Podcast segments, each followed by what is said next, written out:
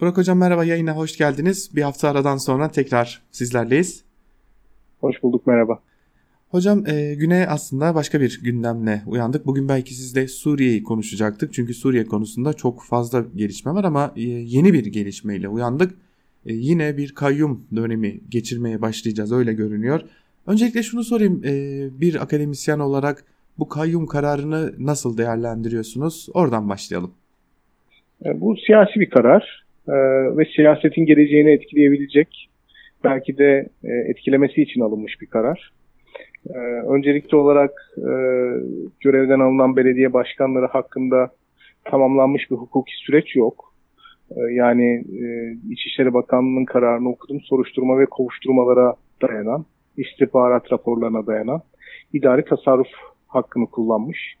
Dolayısıyla hukuken e, bağımsız mahkemelerce yargılanmış ve haklarında bir mahkumiyet kararı alınmış kişiler değil.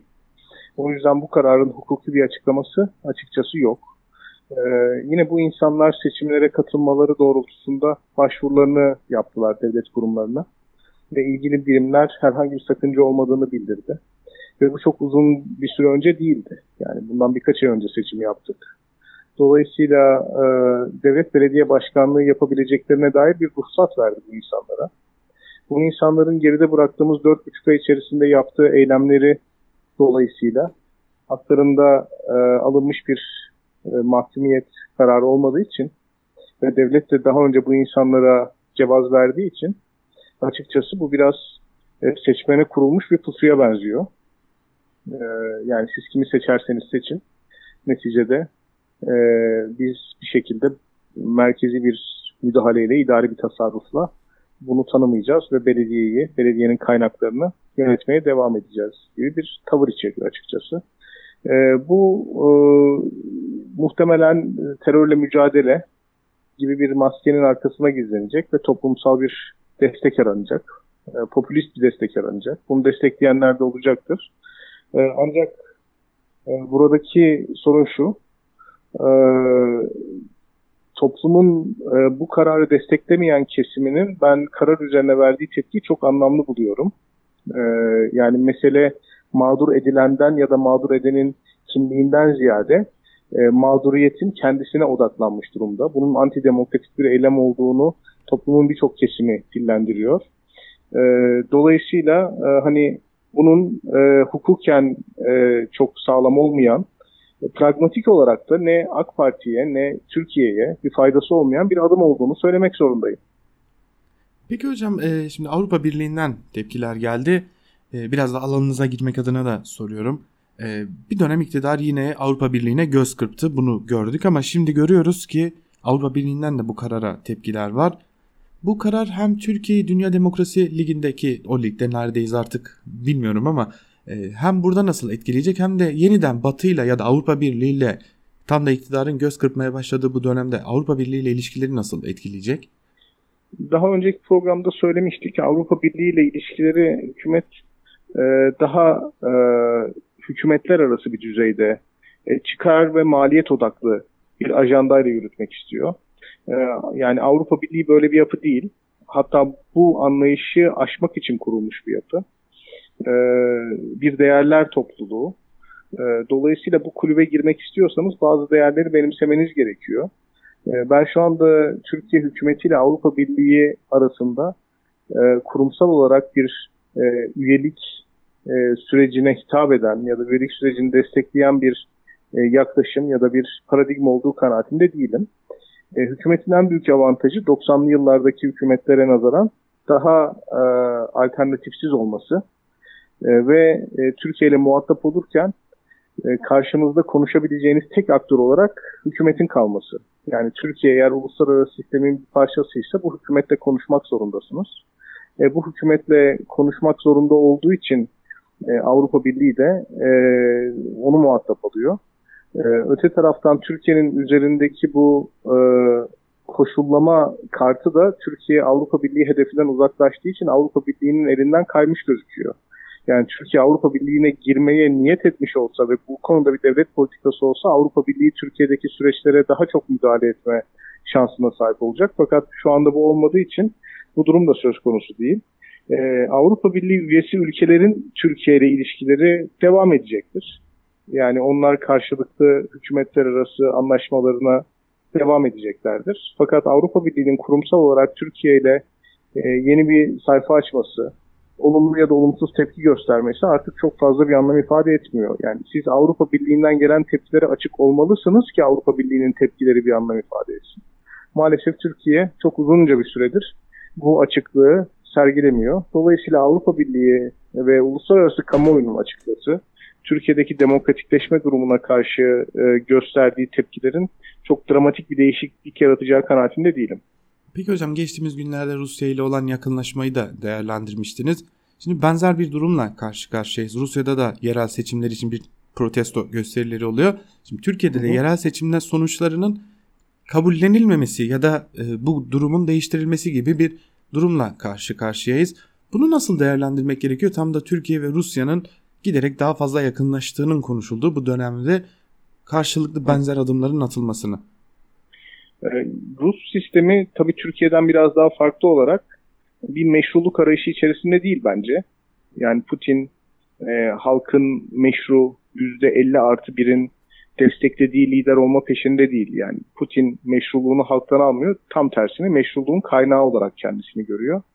E, biz buna zaten otoriterlik diyoruz. Yani e, Putin'in e, meşru gördüğü aktörler, meşru gördüğü kesimler, meşru gördüğü söylemler e, Rus devleti tarafından meşru kabul ediliyor. Onun dışındakiler gayrimeşru ilan ediliyor. Dolayısıyla Putin'in iktidarda kalmak için e, adil, özgür, şeffaf seçimler yapmasına ihtiyacı yok. E, ve açıkçası çok bunu da dert etmiyor kendisine. Dolayısıyla oradaki sistem daha otoriter bir sistem. Fakat popülist bir sistem değil açıkçası. Türkiye'deki sistem e, popülist bir sistem e, ve otoriterliği Rusya kadar beceremeyen bir sistem. E, şu ortaya çıkıyor ki artık e, Türkiye'de AK Parti ve onun müttefikleri mevcut ekonomik koşullarla, mevcut demografik çerçevede, mevcut söylem ve psikolojiyle artık seçim kazanamaz. Ee, İstanbul seçimlerinde 815 bin oy fark yemiş bir ittifak grubundan bahsediyoruz. Devletin bütün imkanları ellerinde olmasına rağmen, medya üzerinde büyük bir hakimiyete sahip olmalarına rağmen ve e, kampanya süresince para harcama yetenekleri muhalefet gruplarına göre çok daha yüksek olmasına rağmen ve e, insanların tepesinde e, devamlı bir e, terör örgütü üyesi olma kılıcını sallandırmalarına rağmen 815 bin oy fark var. Bu Türkiye'nin bir sonraki seçimi açısından çok önemli şeyler söylüyor.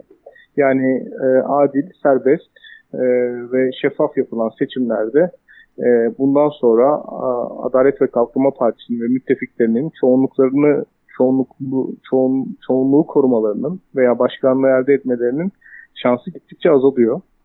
Ee, tabii bu durum muhtemelen bu bloğu demokratik teamüllerden vazgeçmeye e, sevk edecek. Yani Rusya'ya daha fazla benzemeye sevk edecek. E, popülizm e, demokratik olarak kazandırmadığı sürece e, ikinci planda kalacak ve daha otoriter bir yönetim olmaya teşvik edecek. Vaka şu ki e, Rusya soğuk savaş yaşamış e, demokratik kültürü çok yüksek olan bir ülke değil. E, Sovyetler Birliği yaşadı. Soğuk Savaş'tan ziyade. Türkiye'de demokrasi kültürü biraz daha e, gelişkin. E, doğal kaynaklar yok. Doğal kaynaklar olmadığı için devletin ekonomi politik makinası çok Rusya kadar verimli işleyemiyor. Ee, ve ekonomi aslında demokrasi ve hukuka bağlı. İnsanları besleyebilmenizin yolu bu. Ee, toplum kesimleri çok daha farklı ve örgütlü her şeye rağmen Rusya ile kıyasladığımız zaman. E, dolayısıyla bu otoriterliğin Türkiye'de Rusya kadar kolay tesis edilmesi oldukça zor gözüküyor. Çok çatışmanız gerekiyor. Zaten 2015 7 Haziran'dan bu yana siyaset yaparak iktidarda kalma Adalet ve Kalkınma Partisi için ikinci plandaydı. Daha olağanüstü koşullar üzerinden ve milli güvenlik söylemi üzerinden iktidar tesis ediyordu. Ee, şimdi bunu daha da hızlandıracak, daha da arttıracak. Çünkü e, bu olağanüstü koşullar ve milli güvenlik söylemi oy getirmiyor artık. E, üstüne üstlük ekonomiyi de bozuyor. Ekonomiyi bozduğu için oy kaybettiriyor. E, bundan sonraki dönemde Türkiye'nin Rus sistemine daha çok benzemeye çalıştı. Fakat Rusya kadar kolay e, tesis edemeyeceğini bu otoriterliği düşünüyorum. E, Türkiye toplumunun daha örgütlü olması, ekonomik gerçeklikler, demografik gerçeklikler bunu önlüyor. Ee, eğer bu bunda ısrar ederse Türkiye, yani Rusya'ya benzemeye çalışmakta ısrar ederse kendi içindeki karışıklık, toplumsal grupların kutuplaşması, e, bu gruplar arasındaki diyalog mekanizmasının çökmesi gibi durumlarla karşı karşıya kalabilir. Peki hocam e, oldukça uzun bir gündem aslında uzunca bir zamanda konuşmaya devam edeceğiz gibi duruyor ama Aha. bir de esas gündemimiz var. E, Suriye gündemimiz var. E, şimdi ABD ile bir mütabakata varıldı. Müşterek Harekat Merkezi kurulduğu belirtiliyor. Tabi henüz planın tam olarak ayrıntıları ortaya çıkmış durumda değil. Farklı söylemler var.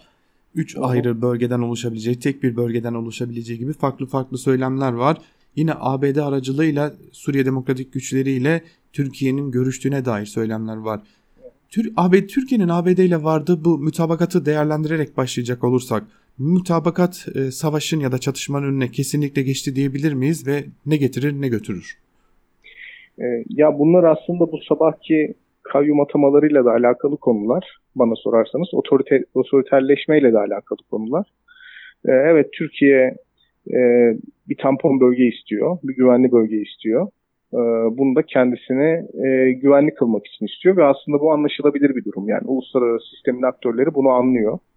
Fakat bu e, güvenli bölgenin Türkiye için bir toprak genişlemesi haline gelmemesi, e, Adalet ve Kalkınma Partisi'nin içeride bir e, zaferi anlamına gelmemesi, hepsinden önemlisi IŞİD'e karşı mücadeleyi sekteye uğratmaması gibi uluslararası e, toplumun beklentileri var. Amerika Birleşik Devletleri de bölgedeki etkin güç ol, olduğu için onun beklentileri de bu yönde. Yani e, Türkiye'deki hükümet Afrin benzeri bir fütuhat anlayışı içerisinde e, Kuzey Suriye'ye yaklaşıyor. Fakat e, ortaya konan gerekçeler daha teknik bir anlaşmayı zorunlu kılıyor. E, ve e, bu iki perspektifin de e, uyuşması oldukça zor. E, o bakımdan ben e, silahlı kuvvetler ve e, Amerikan Genelkurmay arasındaki anlaşmayı çok aklı selim, çok olumlu buluyorum. Çünkü bu yeni bir süreci başlatabilir. E, meselenin e, iç politika arzularından, e, duygusal ve milliyetçi reflekslerden arındırılıp tamamıyla teknik bir güvenlik e, konusuna indirgenmesi verimli sonuçlar doğurabilirdi. E, ki bu süreç beraberinde Türkiye'nin bir şekilde e, e, PYD ile e, irtibatını Amerika üzerinden veya doğrudan e, zorunlu kılabilirdi. Bu Türkiye'deki Kürt meselesine bakışın da yumuşamasını beraberinde getirebilirdi. Dolayısıyla Türkiye hem kendisini daha güvenli kılabilir hem de kendi içindeki karmaşayı azaltabilirdi. Fakat anlamadığım şekilde bu süreçler, Türkiye'nin normalleşme süreçleri bir şekilde sabote ediliyor. Ve e, bu sabote edilmeye de ihtiyaç aslında yok. Yani bir senedir mesela son 24 Haziran seçiminden sonra Türkiye tam normalleşti derken bir Brunson krizi yaşıyoruz. Yerel seçimlere gidiyoruz. Türkiye tam normal bir seçim atmosferi yaşayacak derken BK söylemi e, falan ortaya çıkıyor. Şimdi Türkiye tam bir anlaşma yapacak, normalleşiyor derken işte bu kayyum meseleleri ortaya çıkıyor. Demek ki Türkiye'nin Amerika Birleşik Devletleri ile ve Kürtlerle oturup bölgede bir planlama içerisine gitmesinin, yeni bir süreç başlatmasının yarattığı bir rahatsızlık var. Bu rahatsızlık da herhalde birazdan soracaksınız onu. Öyle anlıyorum. Kendisini İdlib'de gösteriyor. Kendisini işte Türkiye'nin iç politikasında gösteriyor. Peki hocam e, tam da bu noktada şunu sormak istiyorum. E, ABD Türkiye'nin bu noktadan zaferle ayrılmasını engellemek ya da zafer portesi çizmesinin önüne geçmek için bir çaba harcadı dediniz. E, ABD neden böylesi bir çabaya ihtiyaç duydu? Yani Türkiye'nin bunu bir iç politika malzemesi haline getirmesini önlemek için. Çünkü aksi takdirde farklı bir senaryoyla karşılaşacaktı. Biliyorsunuz S-400 alımından sonra Kağıt'la yaptırımları uygulaması gerekiyor ve e, Trump aslında bu yaptırımları uygulama konusunda çok isteksiz. Çünkü bu yaptırımların uygulanması durumunda e, Türkiye'de yaşanacak ekonomik krizin bütün faturasının Amerika Birleşik Devletleri'ne havale edileceği ve Türkiye'yi daha sert bir şekilde kaybedeceği endişesini taşıyor. Yine bu yaptırım kararı olsaydı eğer buna cevap olarak Türkiye'nin Suriye'nin kuzeyinde tek taraflı bir operasyon yaparak buna cevap verme ihtimali vardı ki bu operasyonda Türk ve Amerikan güçler arasında bir çatışmayı beraberinde getirebilirdi. Türkiye artık çok sert bir şekilde NATO'dan ve Batı ittifakından kopabilirdi. Yani Amerika Birleşik Devletleri aslında e, daha olgun ya da daha alttan alarak meseleye yaklaşmaya çalışıyor ve teknik bir sözleşme, teknik bir anlaşma üzerinde e, duruyor. Kanaatim odur. E, eğer bunu yapmasa, e, bunun karşılığında Türkiye'nin militarize olduğu, e, milliyetçiliğin yükseldiği, Batı karşıtlığının hızla yükseldiği ve bütün ekonomik krizin, yönetim başarısızlığının da Amerika Birleşik, Devletleri'ne havale edildiği bir süreç yaşayacaktık biz. Dolayısıyla Amerika Birleşik Devletleri bu şekilde yaklaşarak bu ilişkilerin kopmasını ve e, Türkiye'deki AK Parti hükümetinin yarattığı başarısızlığın e, sorumluluğunun kendi üzerine yıkılmasını önlemek istiyor. E, kanaatim bu yönde benim. Peki tam da sizin bıraktığınız noktaya geri dönerek sorayım hocam. İdlib'de neler oluyor bu noktada? Çünkü sabah saatlerinde Rus-Suriye ordusunun yeni bir operasyona başladığını gördük ve tam da o dakikalarda Türkiye Nusra'ya yardım ediyor diye bir açıklama geldi. Bu açıklamanın hemen ardından da Türk Silahlı Kuvvetlerine bağlı konvoyun çevresi Suriye Suriye ordusuna bağlı savaş uçakları tarafından bombalanmaya başlandı. Siz evet. e, ne düşünüyorsunuz? Düğüm İdlib'de çözülebilir mi ya da İdlib'de artık son aşamaya gelinme mümkün mü ya da burada verilen mesajlar neler? Ya düğüm İdlib'de e, çözülebilir tabii ki fakat Türkiye orada ikili bir oyun oynuyor ve buna çok boyutlu dış politika diyor. Aslında çok boyutlu dış politika ile alakası yok çünkü bu çok riskli bir oyun. E, Türkiye'nin Rusya'nın istediklerini yapabilmesi için e, aslında Suriye'nin geri kalanında da e, Rusya'nın yörüngesinde bir oyun oynaması gerekiyor. Yani Afrin'i e, alabilmeniz için Rusya'nın size izin vermesi gerekiyordu. Bu izni aldınız. Bunun karşılığında işte e, İdlib'deki cihatçıları kontrol etme misyonunu üstlendiniz. Bu sözü verdiniz. Ya da işte S-400 alma sözü verdiniz. E, veya işte enerji anlaşmalarında taviz verdiniz. Şimdi Rusya'nın beklediği şey Türkiye'nin bu anlaşmalara e, biraz sadık kalması. Türkiye Amerika Birleşik Devletleri ile Suriye'nin egemenlik sahası içerisinde güvenli bölge gibi e, planlar ve projeler içerisine girdikçe bu tabii ki Şam ve Rusya yönetimini de oldukça rahatsız ediyor. E, Kürtler de burada bir rol oynuyor bence.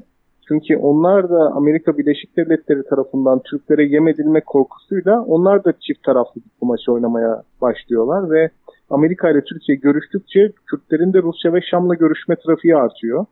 E, ortaya içinden çıkılamaz bir durum e, geliyor.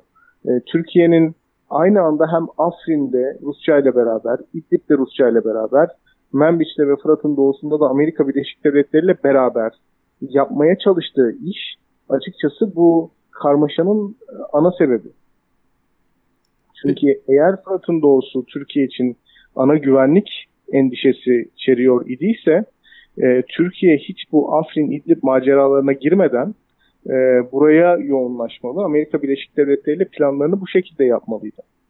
Fakat Türkiye hem Rusya ve e, Şam ile e, ve İran ile İdlib'de bir mütabakatın altına imza atıyor. E, buradaki cihatçıları kontrol etme taahhütü veriyor.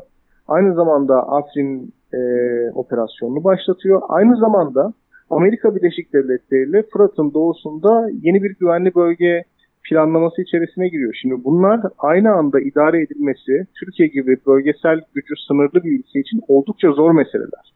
O yüzden Amerika ve Türkiye ilerledikçe İdlib'de Türkiye'nin hilafına olan gelişmeler hız kazanacaktır.